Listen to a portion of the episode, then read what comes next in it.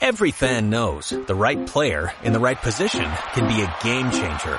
Put LifeLock between your identity and identity thieves to monitor and alert you to threats you could miss. Plus, with a US-based restoration specialist on your team, you won't have to face drained accounts, fraudulent loans, or other losses from identity theft alone. All backed by the LifeLock Million Dollar Protection Package. Change the game on identity theft. Save up to 25% your first year at LifeLock.com slash aware. Konnichiwa, ni hao, haseo. Bienvenidos una semana más a vuestro programa de artes marciales. Bienvenidos a Camino Marcial.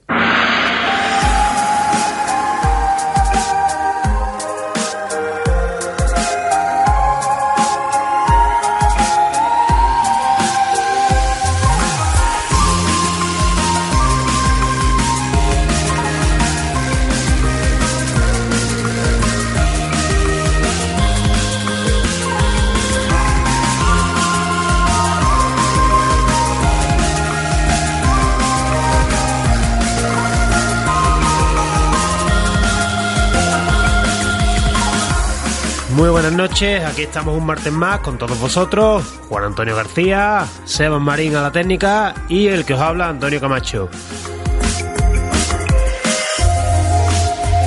Hoy por fin vamos a tener, si no se tuerce nada, comunicación con Tailandia con el maestro y campeón de Muay Thai, Carlos Cuello.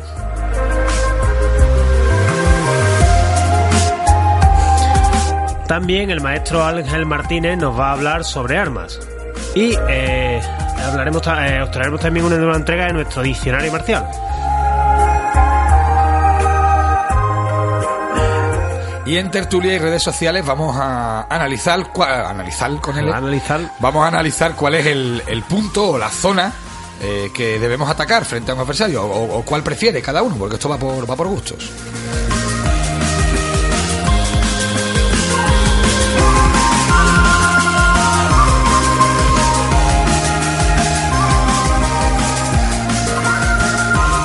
Este programa está patrocinado por Deportes Maral, donde podéis disponer del mejor material para la práctica de las artes marciales.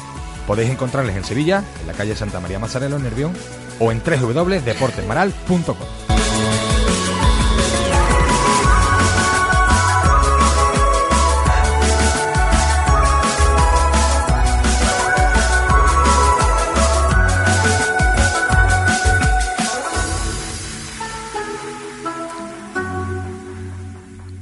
Tómate, tómate algo para todo, Antonio. Ya sabes que estoy malito, Juan. Eh, ya, y también ahora, antes que has dicho lo de gusto, también va por gusto y pueden elegir nuestros oyentes dónde escucharnos, cuándo escucharnos, en fin, todo comodidades. Si no quieren escucharnos los martes a las 10 de la noche en el 96.8 de la FM, en Radio Betty. Si no quieren o no, pueden, no pueden, están entrenando. Por supuesto. Eh, tienen también internet, las redes sociales, iBox, iTunes, nuestra web, caminomarcialblog.wordpress.com y la web del Real Betis Balompié, www.realbetisbalompié.es. Bueno, pues cargadito el fin de semana, vamos directamente a nuestro noticiero de esta semana.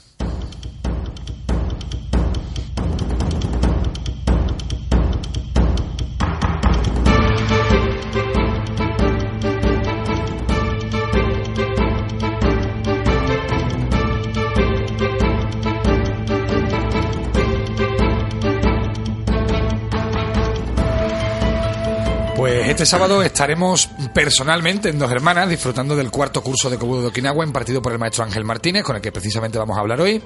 Y trabajaremos en esta ocasión Sai y Tonfa. ¿eh? Podéis informaros en el teléfono 666 16 47 46. Os esperamos a todos para practicar y para tomar un refresquito después, si queréis.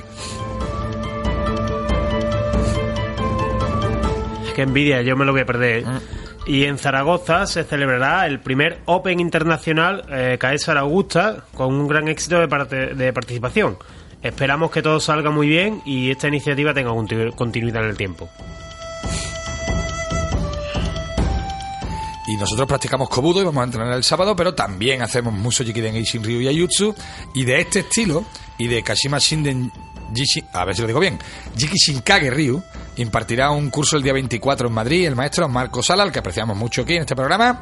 Esperamos que los asistentes disfruten y sobre todo que aprendan mucho. Estamos seguros de que así será. Y tenemos taekwondo aquí en Sevilla porque se celebra un campeonato de Andalucía Promesas en el Centro Deportivo Mate. Será el día 23 por la mañana y participarán todas las categorías.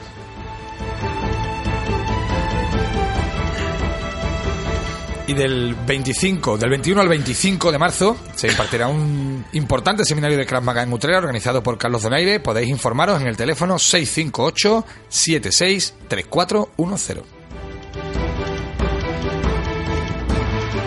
Y el LEPE, Campeonato de Andalucía de Nihon Taijitsu con representación sevillana de la Puebla de Cazalla, de la escuela Shimbudo de nuestro amigo Miguel Ángel López Portillo.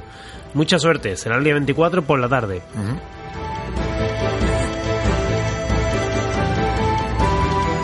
Y durante todo el fin de semana, en Niguelas, en Granada, se impartirá también un curso de Fukushidoin y Shidoin de Aikido, a cargo de tres maestros, David Sánchez, sexto dan Aikikai, eh, Ángel Martínez, también sexto dan Aikikai, y Jacinto Herrador, quinto dan Aikikai.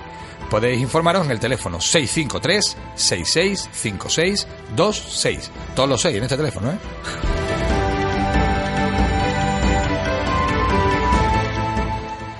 Y de vuelta en Sevilla, aquí en Laito, las instalaciones de Sutemi Academy, se celebrará el Campeonato de Andalucía de MMA de la Federación Andaluza, de Lucha. Eh, el aforo es limitado, así que si queréis asistir tenéis que moveros, pero ya.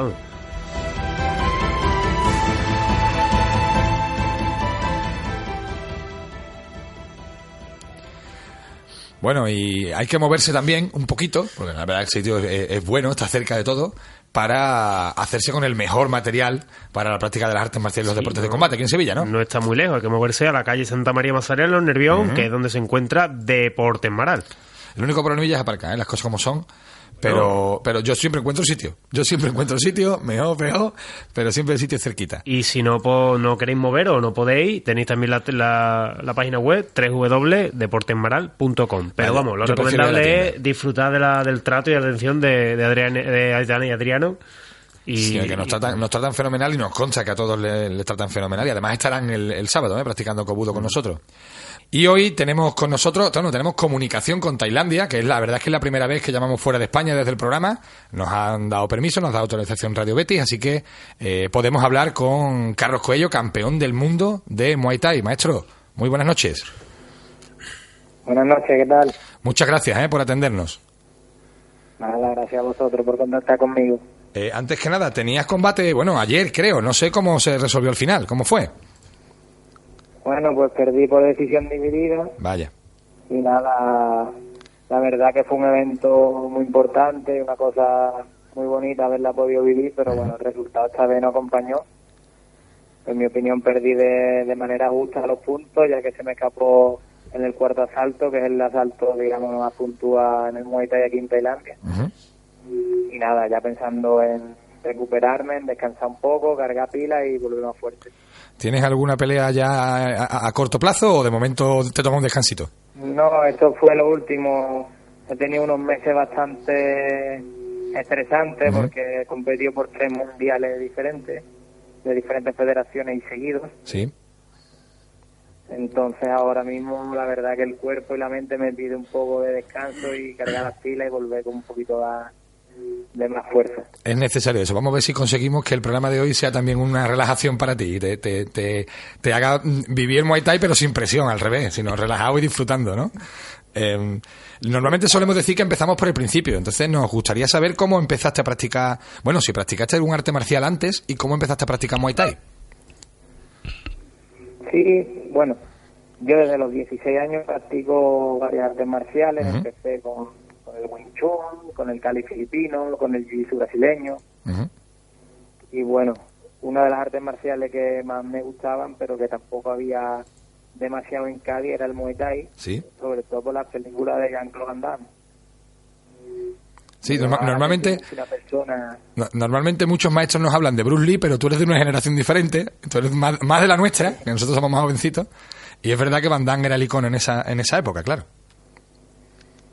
Sí, a mí me llamó muchísimo la, la atención pues esa historia, que alguien se iba a Tailandia, como que lo rechazaban un poco, que era como un arte milenario, que se quedaba queriendo aprender más hasta que conseguía que alguien lo entrenara y poder luchar. Entonces, bueno, me llamó mucho la atención también la película y como era una de las artes marciales que practicaba ya posteriormente en Cádiz, eh, me busqué un gimnasio. Pues bueno, siempre quise conocerlo un poco desde la cuna, desde donde él forma parte de su religión, de su cultura, de su vida, de todo. Entonces, bueno, con un amigo decidí irme a Tailandia, buscar en Google entrenar Muay Thai en Tailandia, porque no conocíamos a nadie que nos pudiera ayudar. Sí. Y nada, y con mi amigo pues aparecí aquí en un gimnasio, en el primer gimnasio que me contactaron, sin tener ni idea de nada, ni de inglés, ni nada, para en principio solamente entrenar. Madre mía, o sea que fuisteis para allá de, de- vamos, en blanco, como quien dice, ¿no? A ver lo que encontrabais, ¿no? Y a ver lo que podíais hacer, ¿no?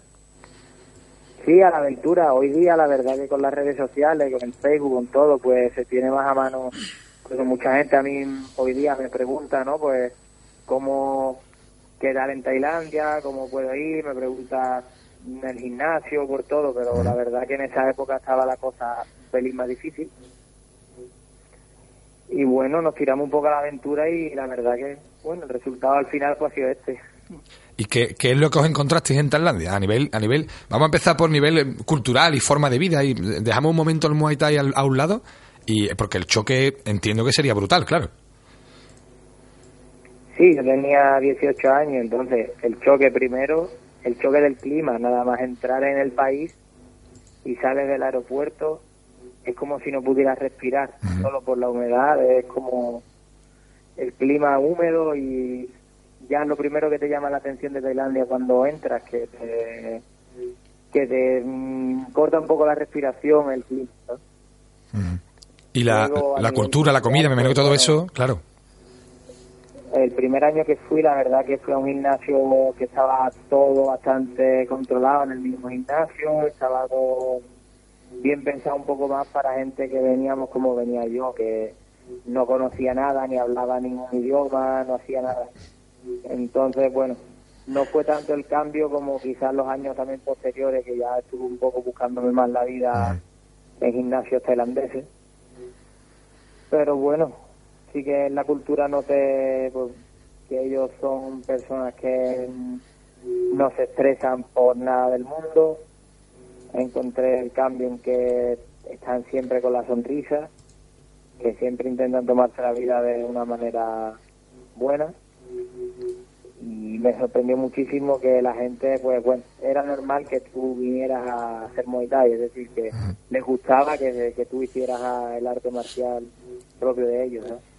Y ellos viven, ha, ha hablado de que lo tienen, claro, es, es parte de su cultura. Es muy diferente cómo se practica y cómo se entrena Muay Thai aquí en, en Occidente, no digo ya en España, respecto a cómo se practica en Tailandia. ¿Hay, hay mucha diferencia o más o menos viene a ser parecido? Eh, es abismal, la diferencia es abismal, Ya. porque, bueno, primero que aquí el Muay Thai, además de ser parte de su vida, su cultura, su, está ligado a la religión del país, al budismo, a todo, es un trabajo también. Es decir, aquí la gente se entrena como en Europa para un trabajo, seis, siete horas. mm, es lo normal que se entrena aquí de lunes a sábado. Los niños van al colegio y luego de, ir al colegio se cambian de ropa y entrenan. Entonces, bueno, a nivel tanto cultural como en, de horas de dedicación, es abismal a lo que es en, en Europa. A ellos, muchos de ellos, sobre todo en las regiones más pobres, eh, luchan porque tienen que sustentar a la familia, los que son buenos sustentan a, la familia. Eh, se vive de otra forma, en Europa es más un hobby. Luego, luego vamos a hablar del tema de, los niños porque había alguna, bueno, algún problema, ¿no? Y alguna controversia al respecto. Pero vamos a hacer una pequeña pausa, maestro. Ya nos hemos, de- creo que ya tenemos, nos hacemos una idea, ¿no? De quién, de quién es Carlos Coello. Por cierto, Coello o Coelho, ¿cómo debo pronunciarlo? Coello, Coello. Coello. Pues nos hacemos una idea de quién es Carlos Coello y vamos a hacer una pequeña paradita porque solemos intercalar secciones en la, en la entrevista y hoy tenemos, Antonio, diccionario marcial. Sí, lo vamos a reabrir por la letra G en este caso. Bien, G de García, que es mi apellido, ¿eh? muy bien. Ahí, ahí, ya tiene la primera. te veo fino hoy, te veo fino.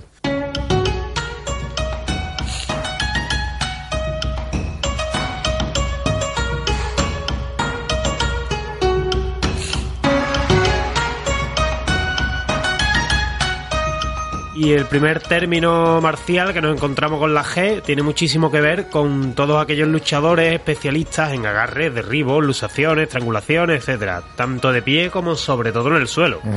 Hablamos del, gra- del grappling, Lo, lo- obviamente. lo veía venir, yo lo estaba esperando. Hombre, con la G no era muy difícil. Eh, esta disciplina lleva muchos años en boga y con bastante presencia en eventos como los relacionados con las MMA, por ejemplo. Pues yo me voy a ir a algo más clásico, Antonio, más tradicional, como es el karate. ¿eh? Y con la G, pues empieza un estilo de karate importante que es el Goju Ryu, Sí, un estilo kinawense. también se veía venir. Sí, sí, o con mucha relación con China. Eh, y bueno, como la tradición de su nombre indica, precisamente porque viene de dureza y suavidad, ¿no? Eh, en, en- en el Bubishi eh, se supone que Miyagi, el que el fundador del Goju Ryu, encontró esa relación entre dureza y suavidad y de ahí sacó el nombre, ¿no? Bubishi es una serie de escritos de origen chino, precisamente. Eh, tiene posiciones cortas y altas, algunas también más amplias y más estables, muchas técnicas de mano abierta, ataques a puntos vitales, y es muy particular el trabajo de acondicionamiento físico, ¿eh? la importancia de la respiración y, por supuesto, el, el combate cuerpo a cuerpo, además en una distancia muy corta. Por cierto que has hablado del origen chino del Goju Ryu y Sí. se te ha escapado por completo otro término con la G, que es la grulla blanca. Correcto. ¿Vale? Es un estilo de lucha del sur de China, ¿no? Si no corrígeme si me equivoco, de la provincia de Fujian, ¿no? Sí. Puede ser. Mm. Y con muchísima relación de, con el karate kinawense, sobre todo con la línea de Najate, que es de donde proviene el estilo Goju Ryu. En general la grulla, ¿eh? que no solamente es la grulla blanca, sino que está la grulla que salta, la grulla que canta, la grulla que come, en fin, no sé, todas las Como funciones como vitales. haya que aprenderse todas, madre mía. Pues hay mucha grulla, ¿eh? muchos estilos de grulla. Y a- a- antes he dicho algo tradicional, ¿eh? la verdad de karate tradicional, que siempre es controvertido, ¿no? Ese, ese concepto.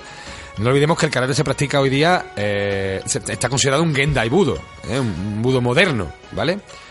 Artes marciales modernas, eh, con G, ¿eh? gendai budo.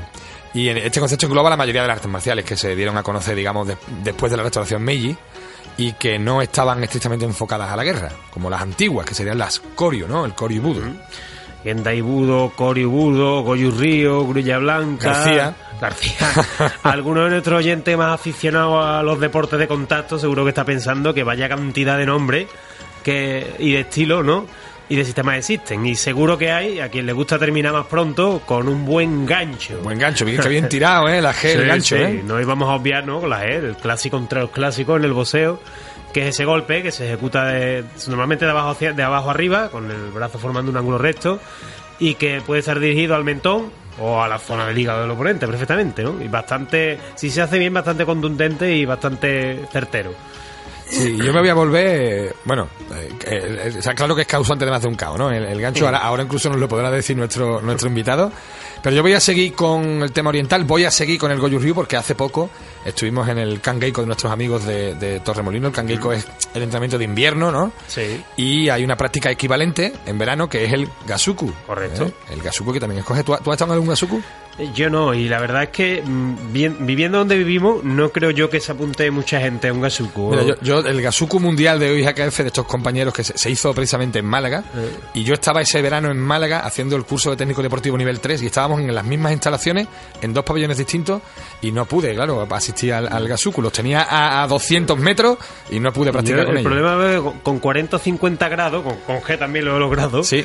Eh, muy placentero, muy placentero no, no tiene que ser. Y techo de Uralita, ¿eh? que hay en Carranque, en el Sí, Carranque antiguo. Eso también sé lo que es. Te iba a decir de organizar uno en la playita, pero en esa fecha creo yo que no hay mucho espacio en las playas para practicar, ¿no? No. ni karate ni kobudo.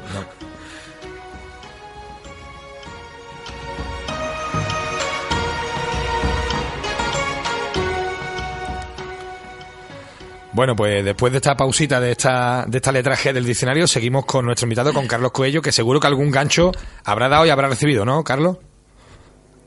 Bastante, la verdad. sí. Eh, el tema del idioma, ¿cómo lo llevas? Porque no debe ser fácil aprender a hablar tailandés, o, o cómo te entiendes con la gente. No, la verdad que ya hablo bastante, bastante bien. No perfecto, pero, pero bueno. La verdad con el paso de los años he aprendido muchísimo, tanto el inglés como el tailandés, que es el segundo idioma, el inglés. Sí. Y bueno, la verdad que bastante adaptado a todo lo que tiene que ver la vida aquí. Y al entrenamiento allí, ¿no? Porque ¿cómo, cómo es un día mm, tuyo de entrenamiento, cuando sobre todo cuando estás en esta época que has tenido, que tienes tienes combates? ¿Cómo, cómo se te levantas y qué haces hasta que te acuestas? Pues nosotros tenemos unos entrenamientos divididos entre mañana y tarde, de lunes a sábado. Ujú. Eh, los lunes, bueno, todos los días prácticamente nos despertamos para la carrera. A las 6 de la mañana empieza la carrera, por lo que me despierto media hora antes para desayunar un poco ligero. y poder ir a correr bien. La carrera dura en torno a la hora, 45 minutos, una hora, y a las 7 de la mañana empieza el entrenamiento de Muay Thai normal hasta, la, hasta las 9, 9 y media.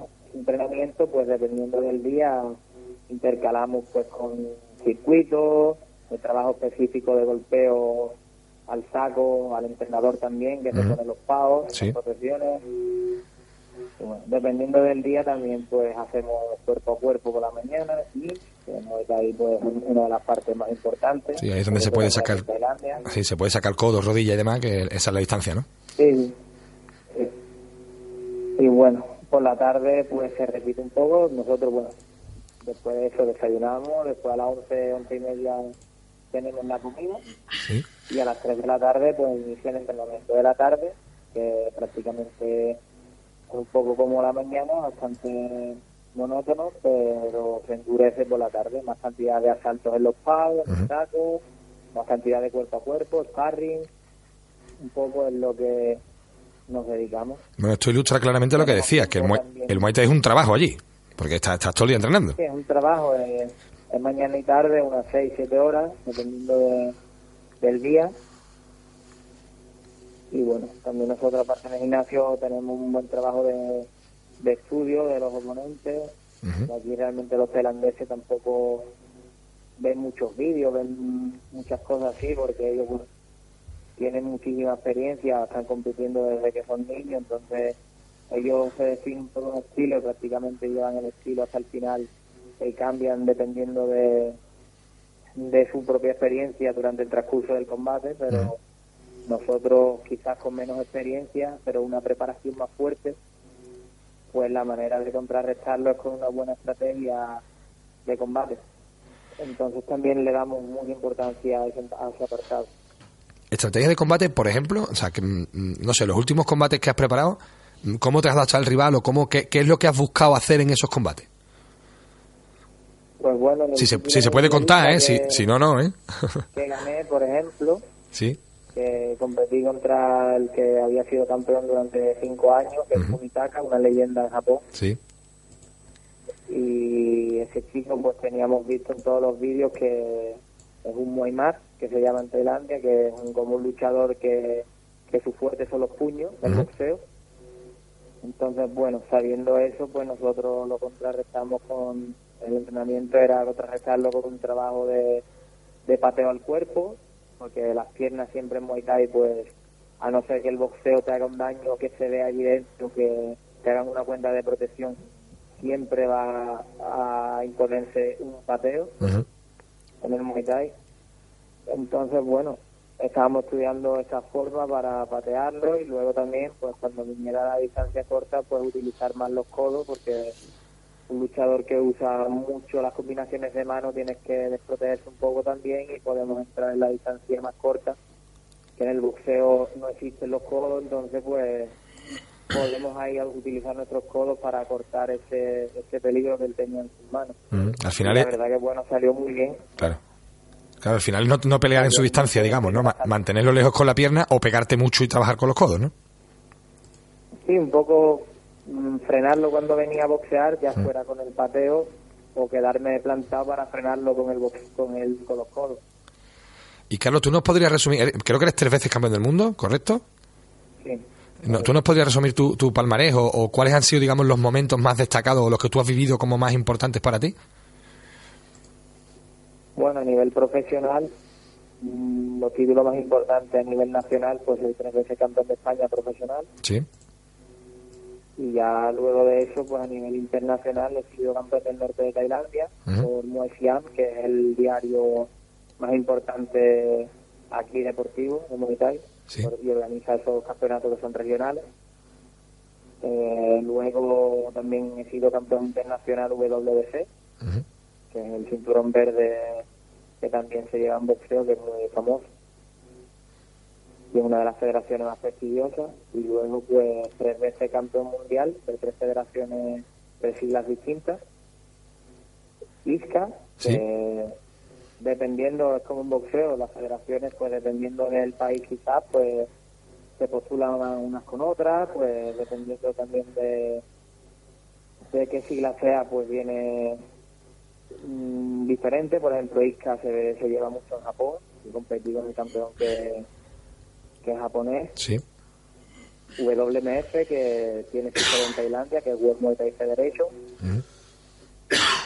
Y también WKN, que creo que tiene su base en Hong Kong. Las tres siglas estas han tenido campeones de fama mundial y son siglas bastante importantes, aunque bueno, siendo justo, siendo sincero, pues las tres más importantes son las que el otro día perdí Sí. aquí en Tailandia porque la organiza el gobierno tailandés, es una federación prestigiosa. Y también, pues bueno, la WBC, como he contado antes, que soy campeón internacional, pues es una federación de mucho prestigio y estoy en el ranking el número 11 como primer extranjero, los otros 10 son tailandeses. Y bueno, quizás un poco son los objetivos ahora para el futuro, pues poder volver a disputar ese título, que el otro día se me escapó por poco, y poder tener la oportunidad de disputar algunos de esas siglas tan prestigiosas y defender lo que tengo, por supuesto. Claro. la- el, último que, que ganaste fue además en Cádiz, fue en tu tierra, ¿no?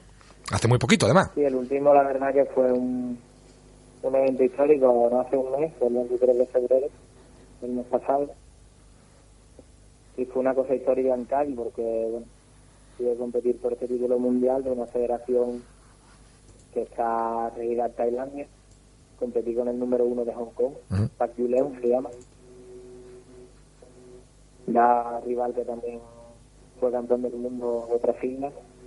Y bueno, la verdad que ha sido una cosa muy bonita para mí poder disfrutarlo en casa con, con vamos, el público lleno de la discoteca que se organizó desde 15 días antes y he recibido el apoyo de, bueno, de todas las instituciones, de muchas empresas y, y también del Cádiz Club de Fútbol que me apoya muchísimo. Qué bien que el Cádiz ha hecho una mano. En- además, supongo que será emocionante el, el- el- no solo que la gente te anime, sino que al final te está animando tu gente, ¿no? Tus amigos, tu familia, y incluso a lo mejor gente que no conoces, pero por lo menos en, en- en- en tu idioma, ¿no? Que será diferente que escucharlo de a lo mejor de, de desconocidos, ¿no? Claro, yo es que, bueno, creo que aparte yo como, como luchador, que habrá gente que le guste más y le guste menos como luchador, como todo, la vida, ¿no? Creo que la gente sigue sobre todo mucho mi historia, mi, mi inicio, por los obstáculos que he tenido que superar, tanto personales como profesionales, ya que yo empecé, como contaba, prácticamente solo Sí. sin entrenador. Solo entrenaba en un gimnasio donde se practicaba, pero no era una escuela de artes marciales o una escuela de Muay Thai donde se llevara a nadie a competir, por lo que me costó muchísimo adaptarme a todo. No sabía en qué peso competir, no sabía mm, competir, me engañaban a lo mejor con la experiencia de mis oponentes, porque claro, una persona está manejándose sola, ya de por sí es difícil entrenarse, pues imagínate ya hacerse de manager y hacerse Sí, sí, de mo- camino. Entonces, moverse en el mundillo. Sí, creo que la gente también, como conoce un poco mi historia, yo la verdad que soy un luchador también que, por suerte, pues bueno, siempre he tenido buena relación con la prensa, siempre he ido ahí, conociendo que los deportes de contacto no son, no son, digamos, muy seguidos, pues yo he intentado siempre ser pesado, siempre preparar notas de prensa cuando cuando competía, cuando hacía, cuando ganaba, cuando perdía, entonces la gente ha ido un poco siguiendo mi historia hasta que prácticamente hoy puedo estar orgulloso de que, como bien has dicho, me siguió mucha gente y vino a verme mucha gente que realmente no tiene ni idea de- del deporte que practico. Simplemente me siguen a mí porque soy de Cádiz, les gusta mi historia, les gusta mi carisma y entonces pues vienen a apoyarme. Y por supuesto, un, orgullo debe ser para ti. Vamos a hacer otra pequeña pausa y luego nos vamos a meter un poquito en, temas más técnicos quizá de- del- del Muay Thai. Eh, pero vamos a hablar con el maestro Ángel Martínez, que hoy va a contarnos cosas sobre las armas en las artes marciales orientales.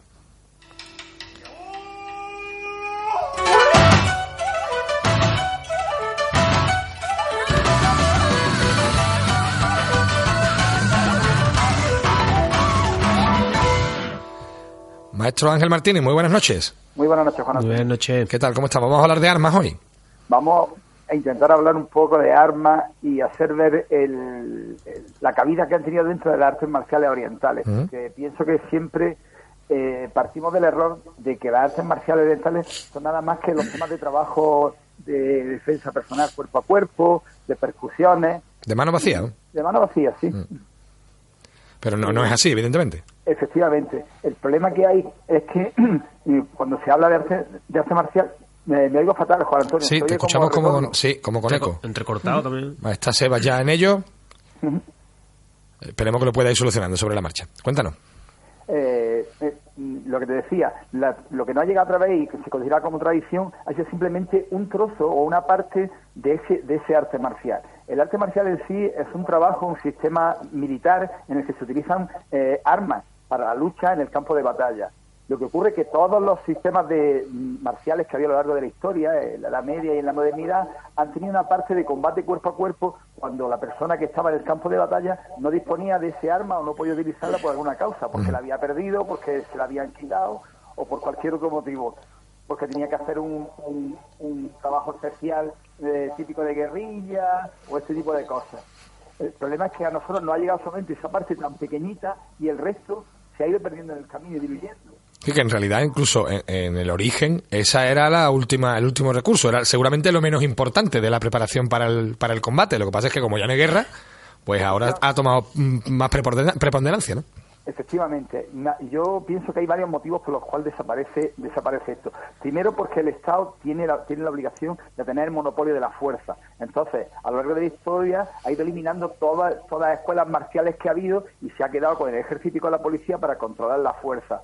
Y, y, algunas y al- algunas zonas como, como en, en- en- en Asia sí se ha transmitido una parte marcial porque se ha saltado prácticamente de la Edad Media a la, a la modernidad.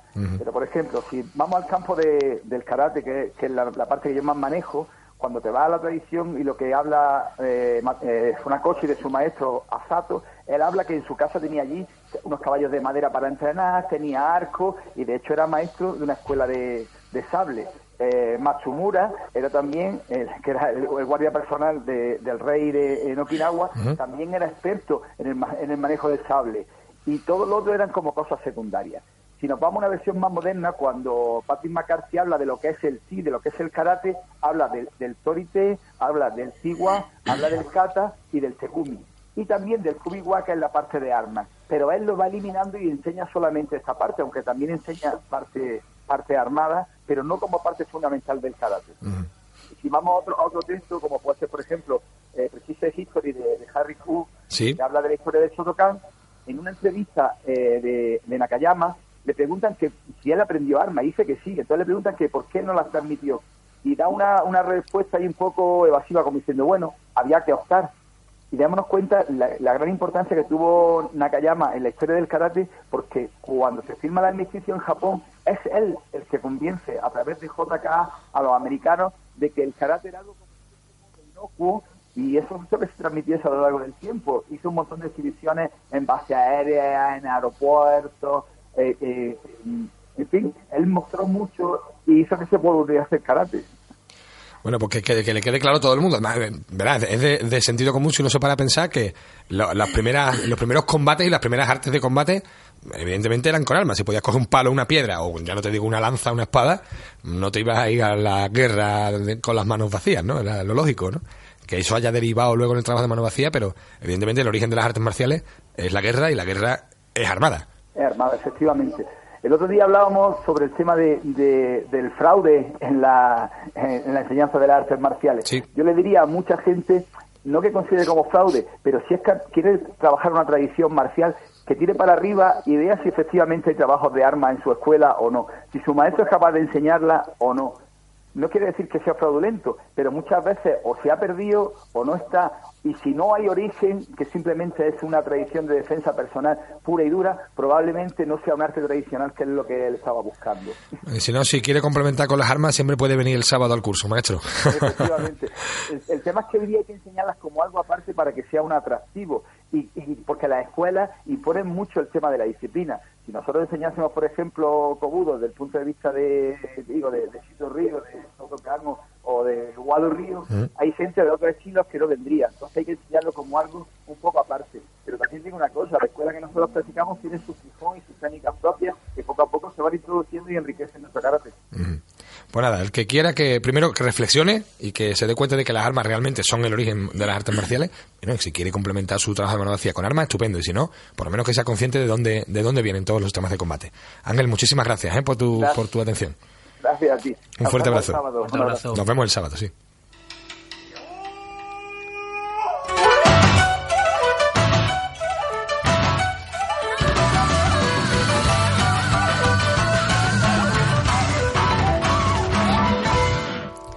Bueno, y afrontamos un último bloque, lamentablemente, con, con Carlos Coello, hablando sobre Muay Thai. Eh, yo te quería preguntar por los KO, eh, maestro, si, si primero si ha recibido algún KO y si son habituales en los combates profesionales de Muay Thai.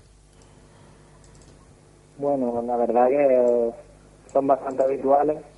Se puede ganar también a los puntos, pero bueno, al igual que en todo deporte de contacto, la mayoría de, de ellos, pues son es posible el caos.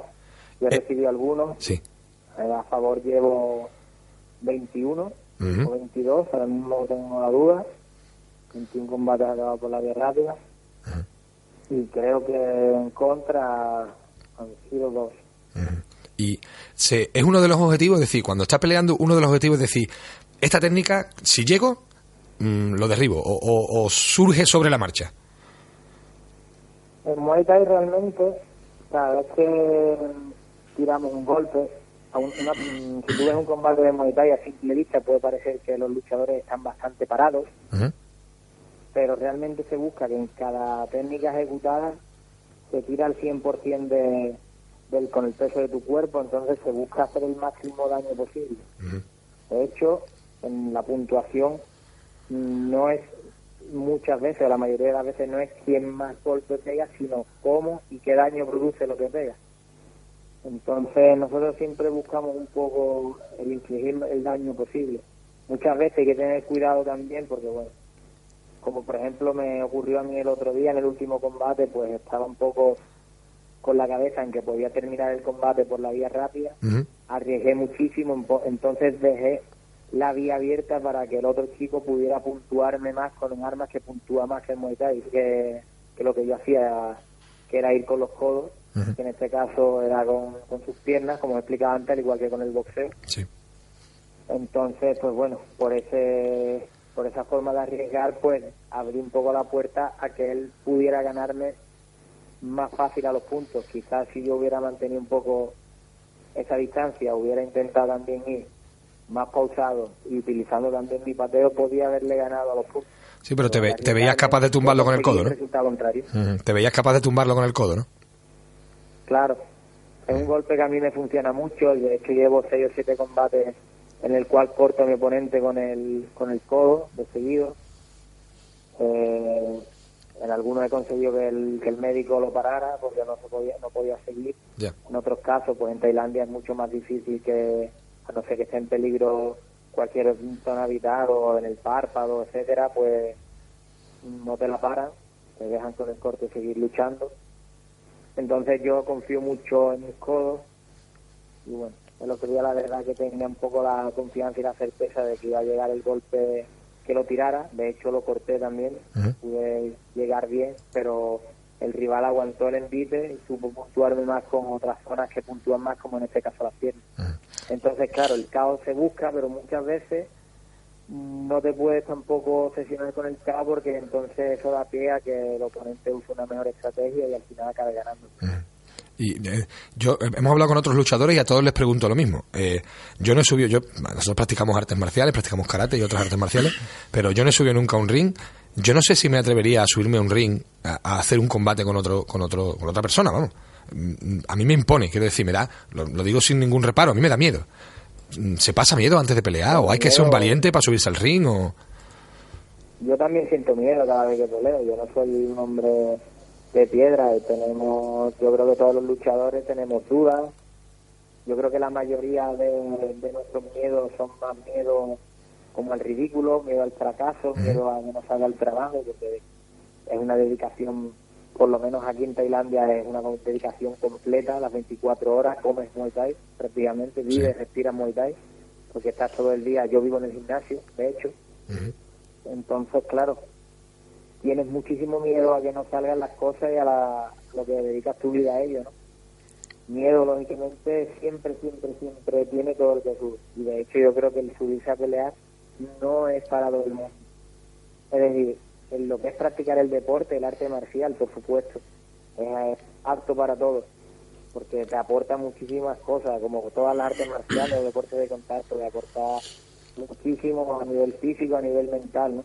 Pero ya a la hora de la competición, la competición es ir al 100% y todos los deportes, sean de contacto o no, de competición, yo creo que un poco la saludabilidad se pierde un poco, porque es al 100% y tiene que servir. Hay muchísima gente, seguro que conocéis algún caso de algún chico que en el gimnasio sea muy bueno, incluso haciendo sparring, haciendo guanteo con los luchadores que son profesionales, que son incluso campeones de Europa, del mundo. Este chico pues los domina en el, en el entrenamiento, pero luego a la hora de la verdad, cuando han subido al ring, han intentado subirse al ring, en el ring pues no han funcionado. Incluye muchísimas cosas a la hora de, afrontar una competición. Y el miedo y superar el miedo, yo creo que es una de, de las más normales que, que, sufrimos los luchadores. ¿Y se hace, se hace, tú haces algún trabajo específico, no sé si decís psicológico, de preparación para, para eso, para, para afrontar el combate a nivel, llámalo psicológico? ¿O eso cada uno hace lo que, lo que puede? deportivo. Yo tengo un psicólogo deportivo que eh, opino que, bueno, un psicólogo, una persona que a lo mejor no está acostumbrado al tema, pues dice, bueno, eso es para los que están locos. Yo creo que no, yo creo que un psicólogo simplemente para una persona incluso que le vaya bien y tenga buenos resultados puede aumentar su éxito. Un psicólogo es como un nutricionista, como un entrenador, como un preparador físico, es una parte más del equipo, yo creo que igual de necesaria que todas, porque al final el trabajo físico lo puedes hacer bien, la alimentación muy bien, todo perfecto, pero si llega la hora de subirte al ring y tú mismo te hundes o tú mismo te vienes abajo, toda la preparación que has hecho anterior prácticamente no, no va a contar. Porque Totalmente. Hay mucha gente que se entrena menos incluso, pero son muy duros de mente y tienen mejores resultados que uno que se entrena 20 veces mejor. Totalmente. yo creo que es muy poderosa y es una parte muy importante ya trabajar. Eh, yo quería hablar también, yo, yo estoy de acuerdo, ¿eh? creo que incluso mm, seguramente eh, es de las más difíciles de trabajar. Quiero decir que el tema físico, bueno, hay muchas formas de trabajar, de entrenar, pero cada uno tiene su cabeza y cada uno funciona, le funciona la cabeza de una forma y es, de lo más difícil. Yo creo prepararse mentalmente para, para cualquier cosa, ¿eh? creo yo. Yo quería sacarte el tema de lo... Sí, sí. Dime, dime, sí, perdona. Sí, dime. Sí, sí, dime, dime, perdona. Esto que este chico es, la verdad que a mí cuando me conoció pues me hizo un test como bien dice, cada luchador o cada persona tiene su tipo de personalidad, sus miedos, su angustia, entonces primero tiene que conocerte, tiene que saber, pues ya te digo, quizás hay personas que salen al ring con un nivel de activación muy alto, están muy nerviosas, eh, entran en pánico antes de subir a luchar, están pendientes de todo, por lo que suben a luchar y ya están cansados, por ejemplo. Entonces, ese tipo de luchadores pues tendrán que hacer un tipo de trabajo de relajación o trabajos de controlar los pensamientos, de todo tiene un trabajo y yo, por ejemplo, siempre que subo a luchar desde que trabajo con él, y la verdad que desde que trabajo con él, mis mayores éxitos deportivos han llegado, sea, sea coincidencia o no. Nosotros tenemos controlado todo prácticamente lo que podemos que va a ocurrir prácticamente pues desde la noche antes, desde, la, desde el día del pesaje oficial. Lo tenemos ya planteado cómo va a salir, qué puede pasar, eh, cómo puede reaccionar la gente, cómo puede reaccionar, cómo puedo reaccionar yo, qué voy a comer, a qué hora voy a estar en el estadio, qué voy a hacer, con cuántos números de combates previos voy a voy a prepararme. Eso es un poco un ejercicio como de visualización de lo que vas a hacer. Mm, para estar también controlado todo. Eso es lo mismo que entrenar, pues pegarle a un saco, pegarle a un pavo, porque vas a entrenar realmente lo que luego vas a hacer. ¿sabes?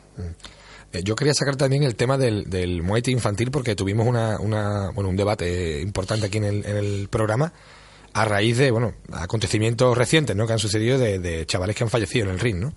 Y quería saber qué, qué piensas tú al, al, respecto, de, cómo se practica Muay Thai en los niños y en particular en Tailandia. ¿no?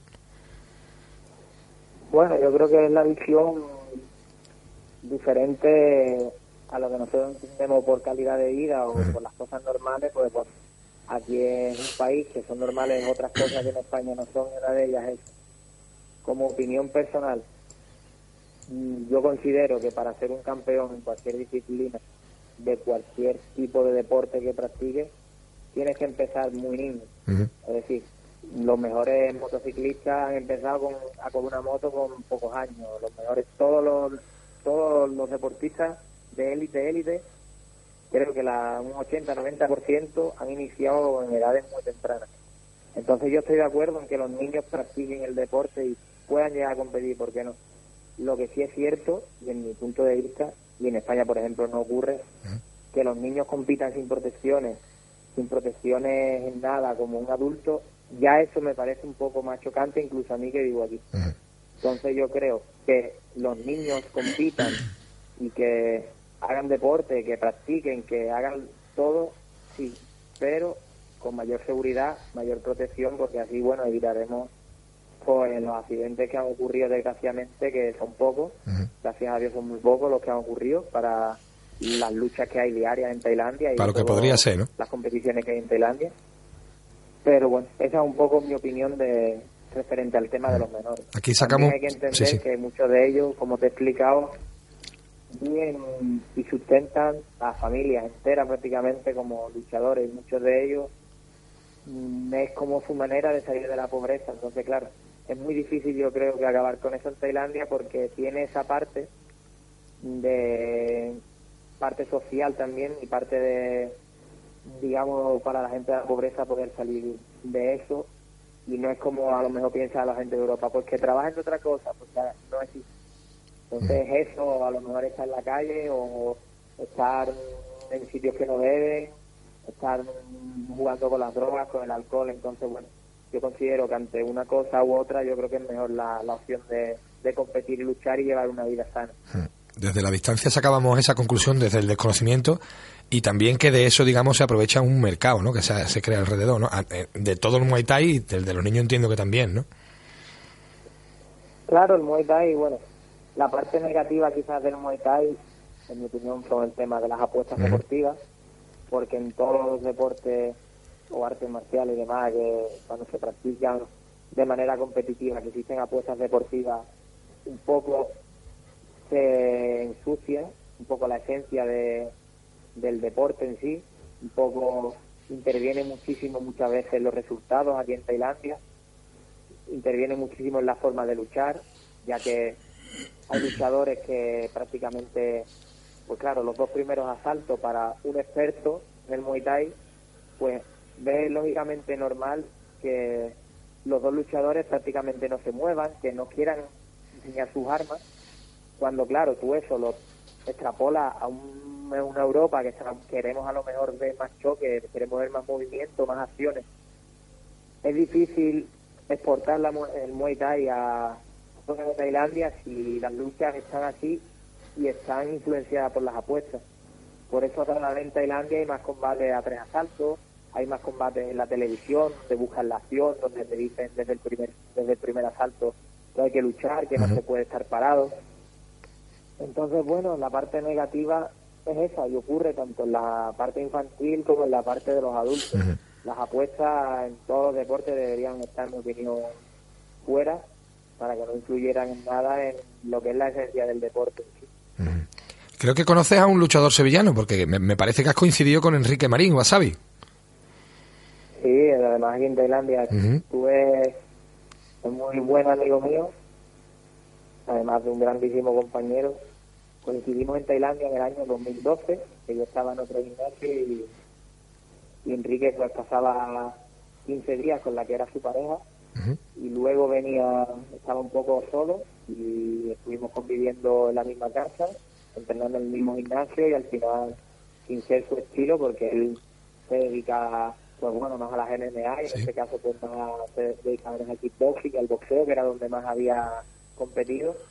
Luchó aquí en Tailandia perdió a los puntos pero hizo un combate muy digno un tailandés bastante fuerte.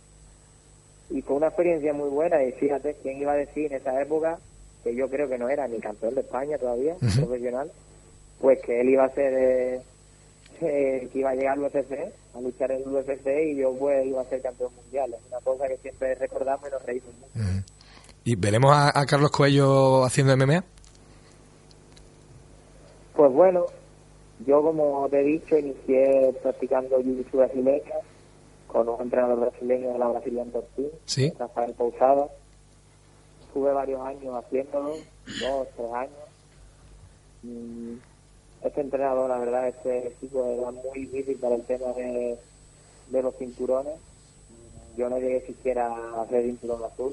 Me ponía grados de blanco y era cuarto grado, era el grado antes de ir a la azul. Y bueno, un poco del tema de la lucha en el suelo la he tocado. Pero soy consciente que a la hora de, del paso a las MMA, ni el, todo el Muay Thai es válido para las MMA. Tampoco todo el Jiu-Jitsu, porque yo sobre todo practico con kimono. Entonces, yo creo que debería adaptarme muchísimo, quizás años de entrenamiento para poder estar preparado para luchar de manera profesional en MMA. Y bueno, es algo que la verdad que teniendo los objetivos que tengo en Muay Thai, actualmente no me, no me planteo. Bueno, pero no me has dicho que no directamente, señal de que está ahí, ¿eh? Eh, yo te voy a pedir que te quedes porque eh, termina el tiempo de entrevista, pero eh, normalmente concluimos el programa con una pequeña tertulia y hoy vamos a hablar sobre eh, dónde atacaríamos. Ya no hablamos de, de- de, mm, combates, llámalo deportivos, sino en la calle, en una situación real. Eh, ¿Dónde serían mm, buenos puntos, buenos lugares, buenas zonas para, para atacar, para golpear, para luxar o para al, al oponente? Eso cada uno tendrá sus gustos. Evidentemente una pelea nunca te permite elegir, pero bueno, la tertulia va a ir sobre eso y no sé si te, pa- si te apetece participar. Vale, yo bueno, la verdad que tampoco soy un experto en la materia, Ujú.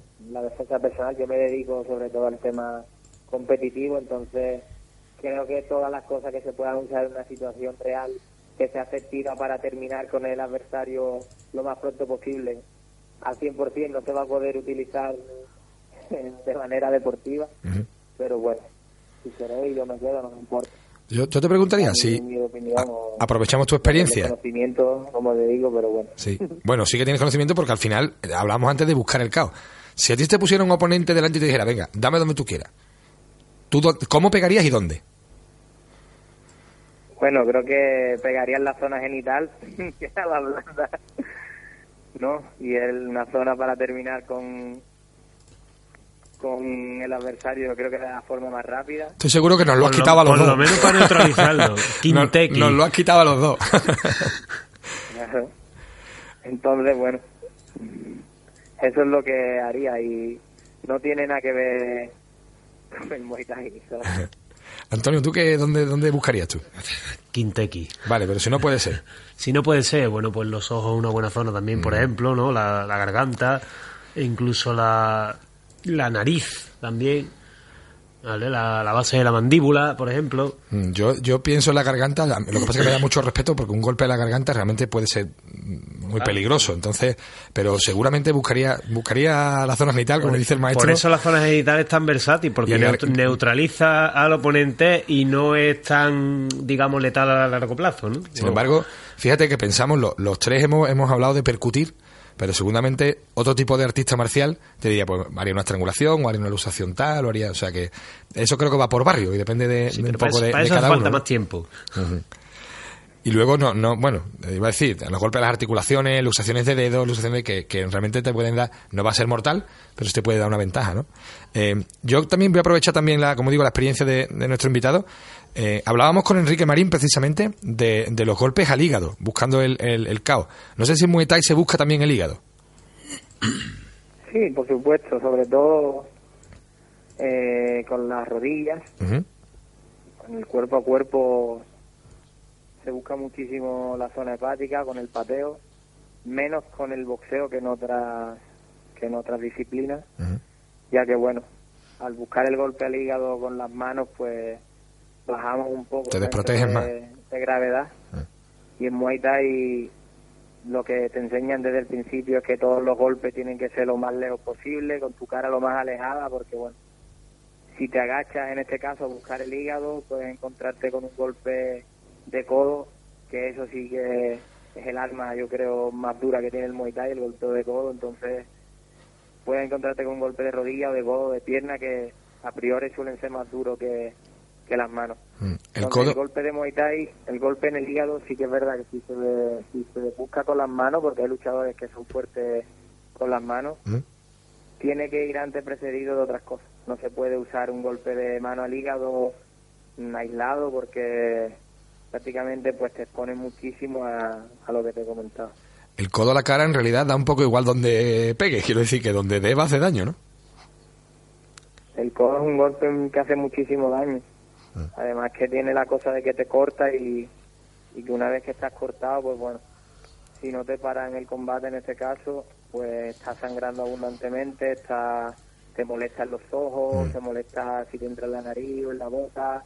Parte el factor psicológico también de que te ves que estás cortado, dependiendo del asalto, pues bueno, no es lo mismo que te corten en el quinto asalto y último que te corten en el primero, ya que cinco asaltos sangrando, pues pierdes sangre, entonces te cansas más. Ajá. Mm, el golpe del codo es un golpe, yo creo, muy letal, en el, muy, el más letal. Pues mira, yo voy a, voy a hacer una combinación y vamos a sacar como conclusión de la tertulia que mm, estaría bien entrar con el codo a la cara, que ya puede ser letal, pero además, digamos que el golpe a la cara va a exponer también la zona genital para meter la rodilla y creo que puede ser una combinación demoledora, ¿no? Codo a la cara y rodilla, Y rodilla genital. genital. Nos vamos a quedar con eso.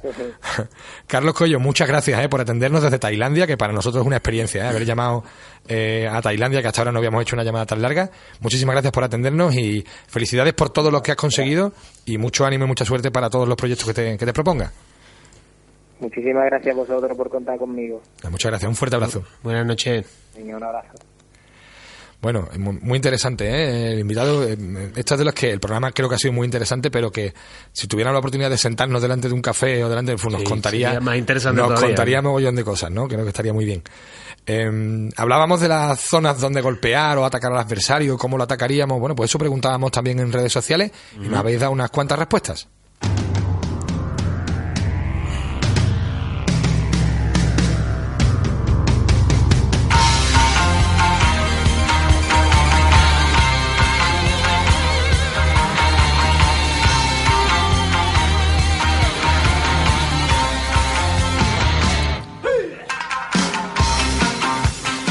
Moy Sanlúcar cree que eh, en un enfrentamiento común la atención se centra en la parte alta del cuerpo, que es verdad, y generalmente es el rostro el que se agrede, y que atacar con la rodilla, perdón, con la, la rodilla a los genitales o al cuádriceps es muy efectivo y para la pelea sin llegar a mayores, pero que esto requiere práctica. Me para la pelea si lo hace, o sea, si llegas a golpear bien. El problema es que muchas veces se falla, es muy difícil. Eh, Juan F. Camuña nos pregunta si estamos de WhatsApp. Que patadón a los huevos siempre y se sabe que siempre. Sí, sí, se sabe de siempre, eso sí es verdad. Yo creo que todos hemos pensado lo mismo, ¿eh? Eh, José Argentum Plata dice que depende del mal que queramos causar, pero que un golpe en el trapecio, uno testicular o uno en la boca del estómago son suficientemente efectivos para dejar fuera de combate. Carlos Delgado apunta simplemente a la nuez del cuello. Y Antonio JPV, que es judoka, por la foto que envía, defiende que lo mejor, y esto me, me encanta la frase, ¿eh? que lo mejor es golpear al adversario contra el planeta. Yo creo que se entiende, ¿no? La verdad es que me imagino, la, la imagen mental es coger al tío por el pescuezo, subirlo Y ¡buah! al suelo, ¿no? Es curioso, ¿eh? Que eh, eh, se ha tenido presente en todo, en todo momento el parar la pelea. O sea, no el dañar al adversario, Claro. sino el parar la pelea. ¿eh? Me parece, mm, mm, creo que es digno de reflexión el decir, bueno, los artistas marciales piensan en detener el conflicto y no, no hacer daño al agresor, pero cuidadín, ¿eh? Cuidadín, que esto de- puede ser lo hemos dicho ¿eh? antes, todo el mundo va a golpear, golpear, golpear, golpear, golpear. Sí, el único- Eh, nadie ha estrangulado, nadie ha lusado, nadie... el único que no era solo para la pelea era el de la nuez al cuello de Carlos Delgado, que ya hablaba yo de la garganta y que me da respeto y me da reparo por eso, porque es peligroso, pero a veces hay que plantearse menos la integridad física del agresor y mm, tener más presente la nuestra, ¿no?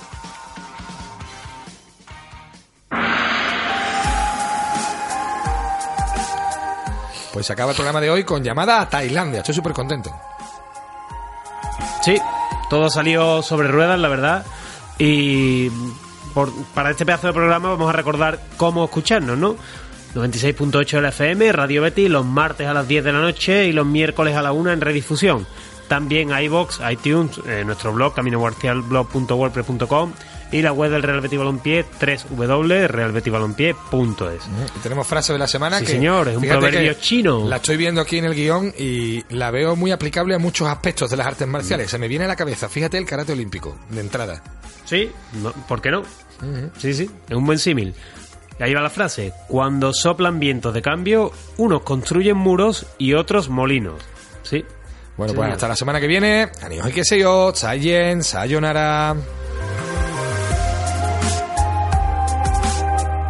Y recordad que este programa está patrocinado por Deportes Maral, donde podéis disponer del mejor material para la práctica de las artes marciales. Calidad, precio y un trato exquisito es lo que vais a encontrar en la calle Santa María Mazzarello en Nervión o en www.deportesmaral.com.